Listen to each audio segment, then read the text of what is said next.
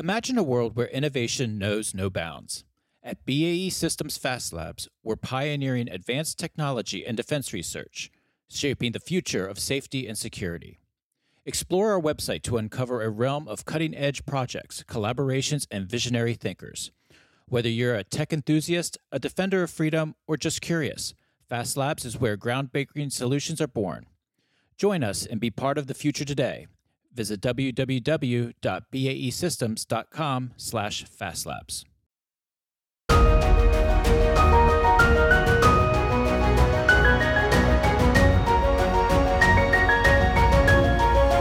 Welcome to From the Crow's Nest, a podcast on electromagnetic spectrum operations, or EMSO.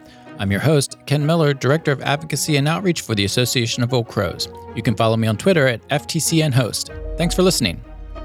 In this episode of From the Crow's Nest, we go back to AOC Europe in Bonn, Germany, to listen in on a conversation that I had with writer and analyst Tom Withington. Uh, as many of you know who have followed me on Twitter, we were at AOC Europe uh, broadcasting live using Twitter Spaces. We released several episodes each day, and we had the opportunity to talk to a number of the presenters, exhibitors, and other attendees there at the show and, and kind of get a sense for all the uh, great uh, topics and information that we were gathering. Tom Withington was a guest co host of mine throughout the week. I greatly appreciated his time, and he was gracious enough to give me a little bit extra uh, to sit down with him over a beer and just talk a little bit more comprehensively about some of the stuff that we heard at the conference. So I wanted to bring that to you today.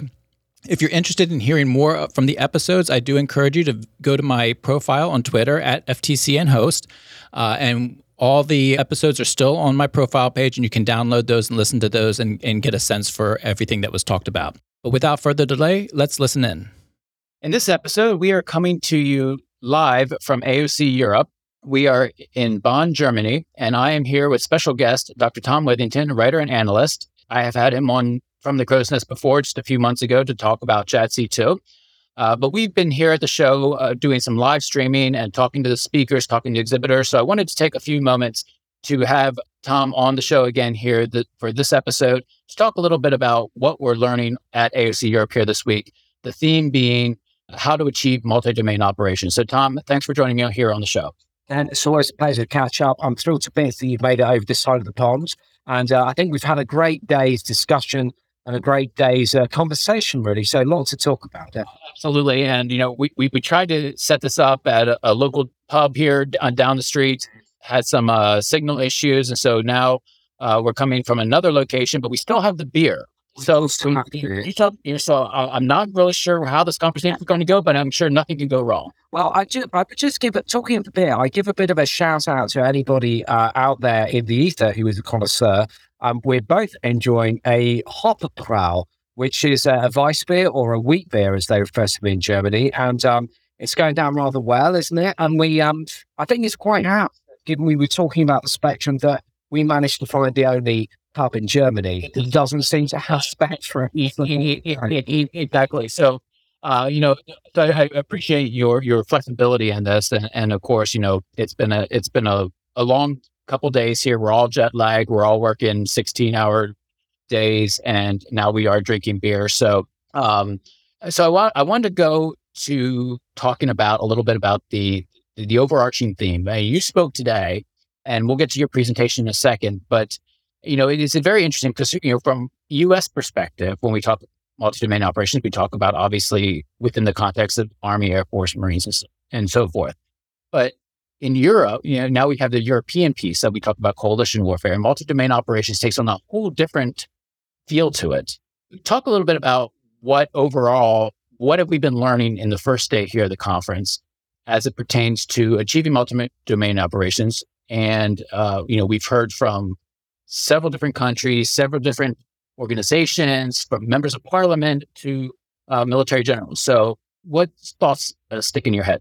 The big thing, and I suppose the big takeaway for me from this event is it maybe sounds a little bit cliche to say it, but it's the connectivity question. When I first started getting into electronic warfare, a lot of the conversation was about you know find fixing and then treating the target, whether that's you know deny, degrade, damage, etc. Whereas now we're taking that as read. We're taking that as read that we've got the assets that we need to find the signal of interest in all of the noise. and then to get an effect on it, whatever that effect might be. But the big question now has moved to the network. Uh, we know that we need to make a better quality of decision at a faster clip than our adversary. That's probably the secret of prevailing, not just in the electromagnetic environment, but I think probably in all domains of conflict. So a long time, I think one of the things that we sort of took as read is, well, what happened? It's not going to be a problem. You know, we'll, we'll, go to war and this will all be there. Whereas I'm very heartened to the people are now saying, okay, do we have the networks? The conversation has shifted in tenor a little bit. If we do have the networks, two things: do they have the, the carriage that we need to move the information around? Are they resilient? And crucially, are they redundant? Because we see these very lovely graphics with a lot of lines between warships and aircraft and land assets and satellites and all of that zeros and ones going between them. But we all know that in reality, heavens forbid, if we are at war, maybe half of those will be available. So how do we scale that? How do we we deal with that? So that's a big takeaway for me. But I think often with these events is you've got your immediate takeaways, but then there'll be the ones that you think of in like two months or three weeks, whatever it is, going, ah, it's good somebody brought that up. Yeah, so I've had the opportunity to speak with a, a, lot of the presenters this week, some of the exhibitors, and and for those of you listening, uh, you can go onto Twitter at FTCN Host and uh, download all the recordings that we've been doing the live streaming this week.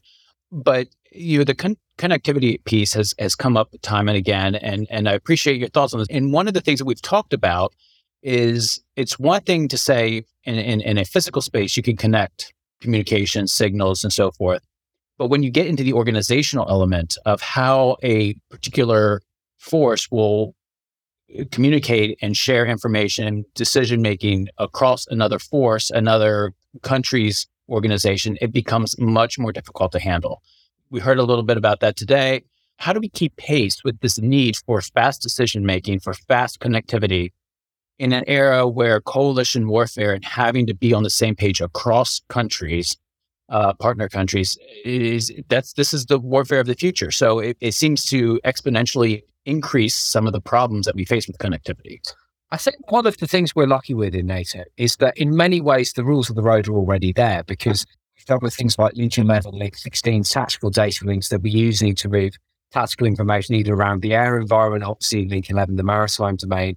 In a sense, we've got the rules of the road. We know that um, if you're involved in an air operation, if the US is a lead nation, if it's a NATO led initiative, then really the rules of the road is okay, everybody, if you've not got Link 16, you can't really come along and play. You know, you've got to have this.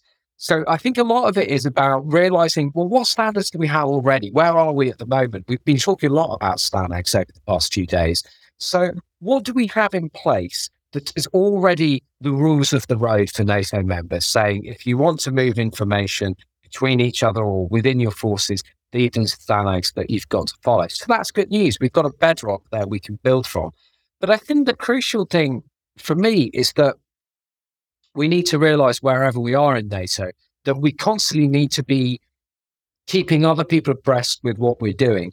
There's a big European initiative called ESSOR, European Secure Software Defined Radio Waveform, which is a high data rate waveform that's coming on stream amongst about eight different European countries. And uh, this is going to be quite a transformation, transformational technology. It's a wideband link primarily for land operations, but it allows, let's say you've got Finnish troops on one side of the line of advance, you've got French troops on the other. It's now got a bridge between them in terms of a high data rate waveform. But the crucial thing is that's great, but how is that dovetailing into what JADC2 is doing? Are we confident that when the Americans are involved, they can come and play as well, that they've got a gateway into ESSOR. And the thing is with this is that it actually makes a lot of the kind of workaday stuff that perhaps doesn't get the crack of the whip it deserves suddenly very, very pertinent because link translation, this is going to become very, very important. Are we confident that we can move this traffic through these link translators and that traffic stays secure? So I think the, the short answer would be let's look at what we already have in the STANAG realm. Let's look at how we're already doing things and think, what can we learn from that in terms of how we then do connectivity in other areas moving forward? I had you on the show a couple, okay, I guess a couple months ago. We were talking JADC2, and I think you know we we addressed this question a little bit. Uh, but one of the frustrating things that I have about JADC2 is a great concept, but when you try to figure out what's that concept mean in terms of actual warfighting, you start to get into all the service contributions to that construct. And then once you get into the service contributions, you're looking into the separate organizational elements. And if you step back and look at it, it's hard to sometimes identify what is being done differently mm. that's game changing in the JADC2 kind. There is stuff, but from a communications, as you as you you know just mentioned, you know we have to talk about it differently and and and show what that we're able to get those capabilities in the field. If you step back even further and you look at it from a NATO perspective or regional, you, you have countries each contributing their own construct and so forth down to through through their organizational structure. So, what do you see from a European perspective that is giving you hope that you know the the conversation about the need for information superiority, for spectrum superiority, is moving in the right direction and actually changing the way we fight, not just in words but down through the organization. Well, the conference over the past uh, two days has, has given me significant hope from that score because we've got delegates from all over the alliance and from allied countries as well who are coming in. And everybody is really, in a sense, speaking the same language. We had a great presentation today uh, from some of our German colleagues, and they were talking about the important work that they're doing there. We've heard from other coalition nations. We've heard from you know, arguably smaller nations like Belgium, for instance, what their roadmap is, the Netherlands, how they're seeing this. So everybody, in a sense, gets it. You know, the product's been sold, everybody's buying into it, and which is is a good thing because buy-in is really important in NATO. And and one of the sort of ironies with NATO is that if you look at it from a hardware point of view, there's actually not that much that NATO has managed to sort of standardize from the hardware perspective beyond ammunition, these kind of things. But platforms, yeah, it's been more difficult since its existence. But where they have managed to do this is in terms of things like connectivity, command and control, all of these standards. So the, the thing I'm really encouraged about is there's nobody there who's saying, hang on a second, we've got this all wrong. We shouldn't be doing this. We should be staying more stovepipe. You know, this is what this this has its advantages. Are we throwing the baby out with the bathwater? Everybody's on the same page. One of the big challenges that we're going to have is I think a lot of these efforts will develop at different speeds. And that's where it's where it's going to be really challenging because what you risk is in any coalition operation, you know, you you end up fighting that war with the with with whoever rocks up, broadly speaking, and what they bring. What are you going to do when everybody's levels of connectivity and everybody's adoption of MDI, whatever form it takes, or MDO, is at different points? Because it will be. That's that's the thing.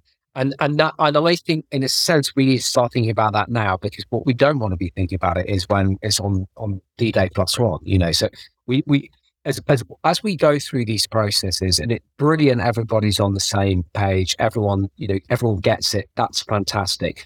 But we also need the person in the room who's going to ask the difficult question. So if there's a war tomorrow, okay, country A, can you talk to country B? If not, what are you going to do about that? Well, and that's been something that's you know kind of followed electronic warfare for for decades. Yeah. It's this idea of having to wait until that crisis moment to realize how important it was, and and we we've seen this on on the U.S. side where you know, we'll be talking about we'll be, we'll be beating the drum for for years and years, and we know what's going to happen. We know we need it, and but we have to wait to that crisis to get that that that kind of stimulus into the into the system where it's actually affecting real change.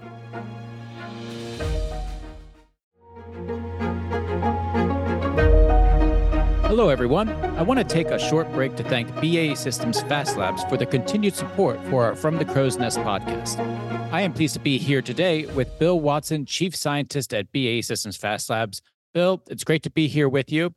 Now, BAE Systems Fast Labs is BAE Systems Research and Development and Production Organization. Can you tell us a little bit about Fast Labs as well as your background? Yes, and thank you for having me. Uh, BAE Systems Fast Labs is dedicated to innovating disruptive next generation solutions for the critical defense and intelligence challenges. Of course, electronic warfare is one of our key focus areas, but in addition to that, we also do research in autonomy and AI, sensing and response, advanced microelectronics, communications, and navigation. I've been working in the RF, that is radio frequency research community for over 20 years, a short time in the United States Air Force, followed by specific research and development. My work in the last 20 years has been singularly focused on DARPA research, and within the last 10 years at BAE Systems Fast Labs specifically. Technology we work on spans sensor processing to high level sense making, up to tactical and operational level autonomy and decision making support. And one of the key differentiators about BAE Fast Labs is the research that we do uh, is intended to find its way to benefit the warfighter. This has been an important topic through many of our recent episodes here on From the Crow's Nest. Can you talk a little bit more about that technology? And for our audience, how does it change or affect our EW capabilities that we're trying to field? In our work with leading uh, DoD customers like DARPA or AFRL, we focus on developing technologies that will uh, advance future solutions from overcoming today's challenges to developing technologies never before thought to be possible. We then transition our technology to fieldable products to benefit our warfighters through partnership with BAE Systems Electronic Systems product lines. As a specific example, I thought I'd use a movie you may or may not be familiar with. It was called Battle Los Angeles. It was from 2011. And in that movie, aliens had invaded. And what the characters in the movie found is that whenever they keyed their microphones on their radios, they could be easily geolocated and targeted. What the movie presented as science fiction for us is, in fact, science fact. This is the type of technology that we work on and exists today where the physics meets the real world.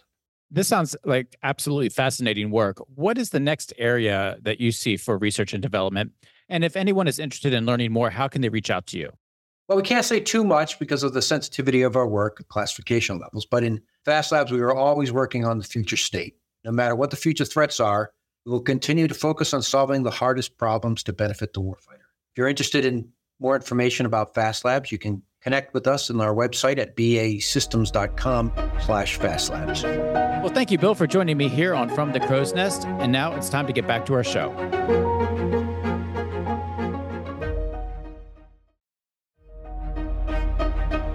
You mentioned some great presentations this morning. You were one of them. So thank you for, for your presentation.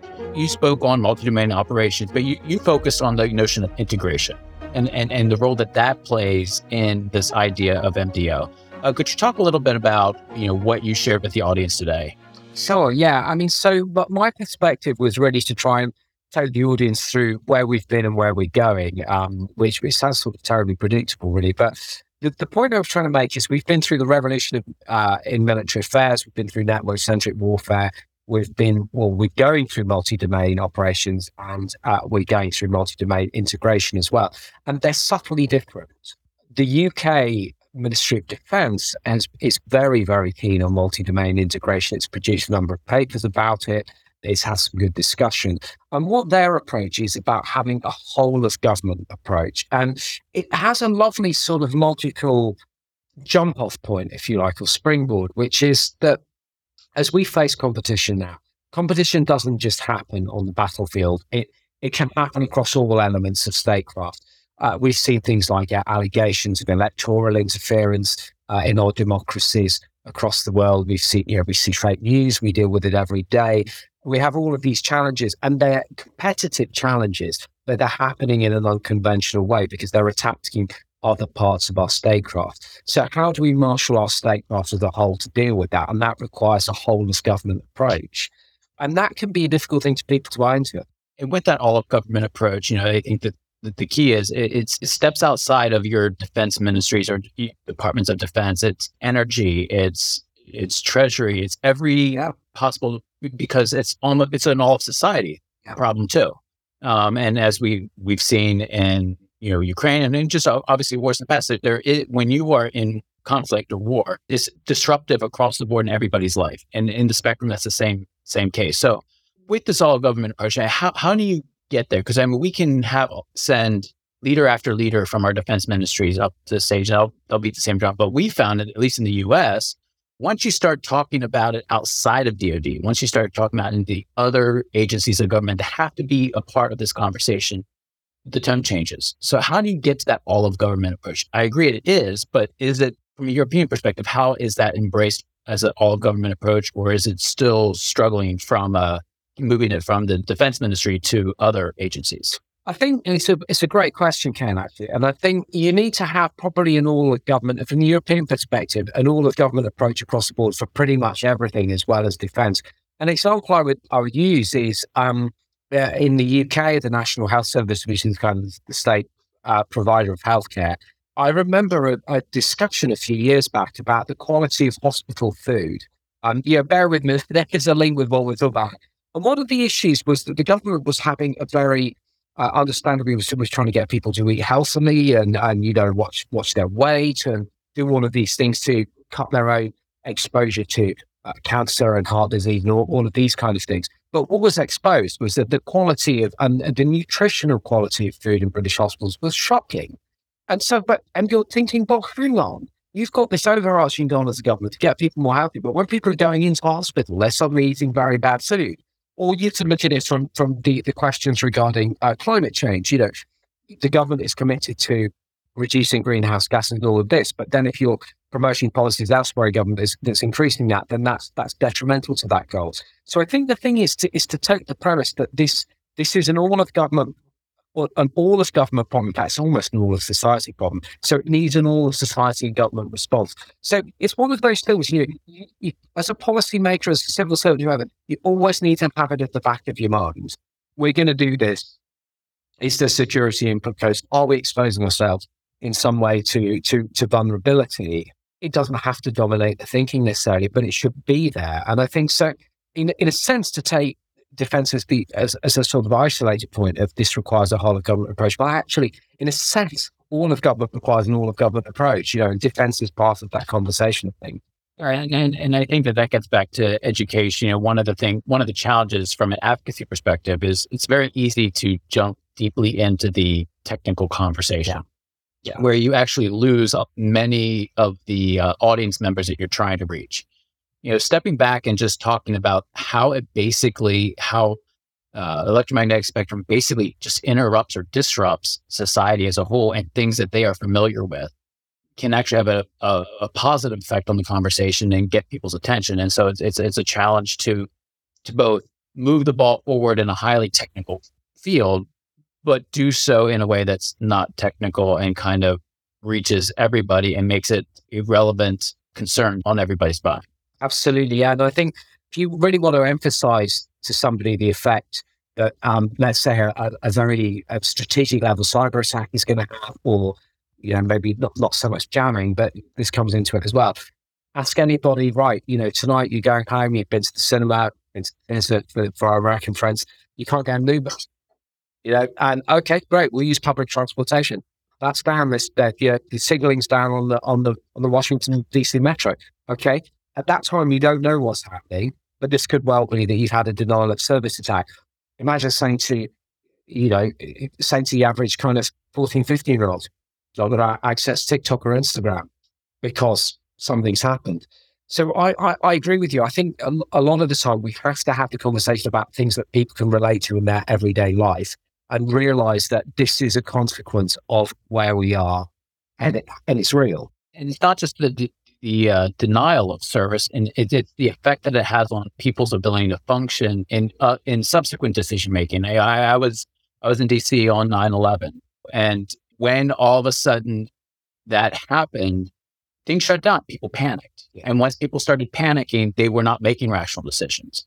Once there was a irrational decision, and there was this, this escalating snowballing effect to the problem that that we weren't prepared for. So you not only have it's it's not just like oh well you know you could deny some sort of service that you rely on. It, it's going to trigger cascading effects, and that's kind of why we see a lot of like test cyber uh, attacks and so forth around the globe, and just trying to figure out how does it how does a certain action disrupt your life, and see how you respond. And if you don't respond properly, then that keys in exactly where your vulnerability is, and, and so and so it feels like we're constantly chasing our vulnerabilities a lot, well, a lot of times. So, um, you know, kind of sticking with your with your uh, presentation, and like, what do you think are some of the key steps that have to be taken to more effectively and rapidly address some of the vulnerabilities we know today and we anticipate confronting?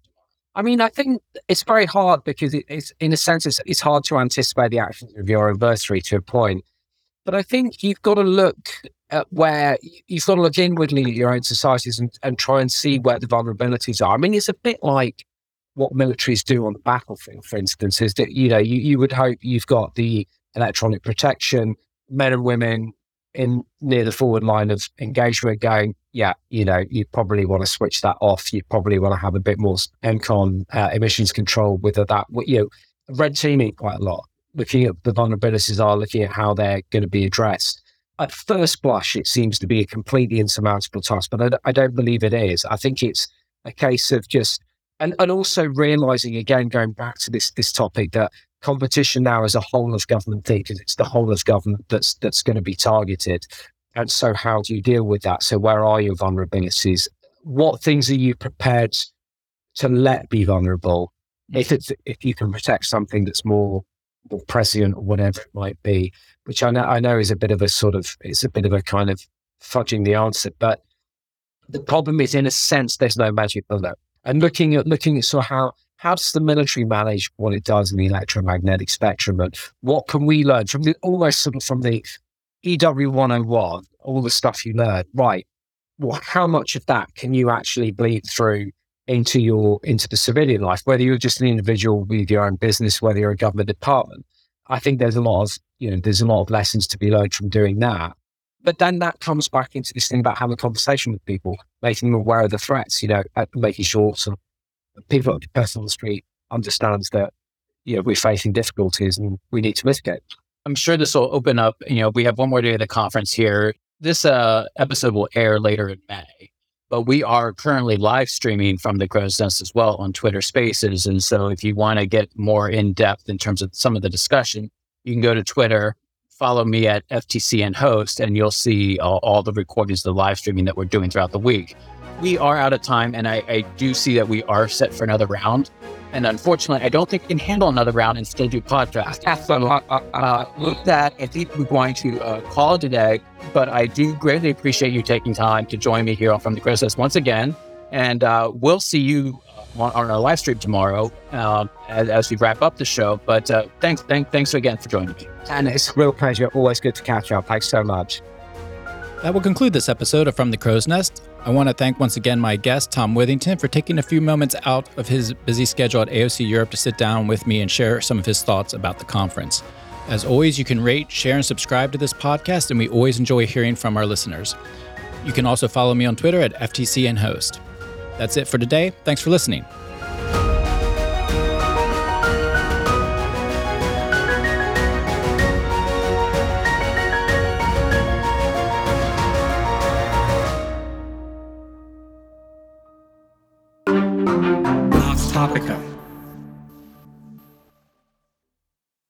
FAST Labs, powered by BAE Systems, is at the forefront of advanced technology and defense research, development, and production.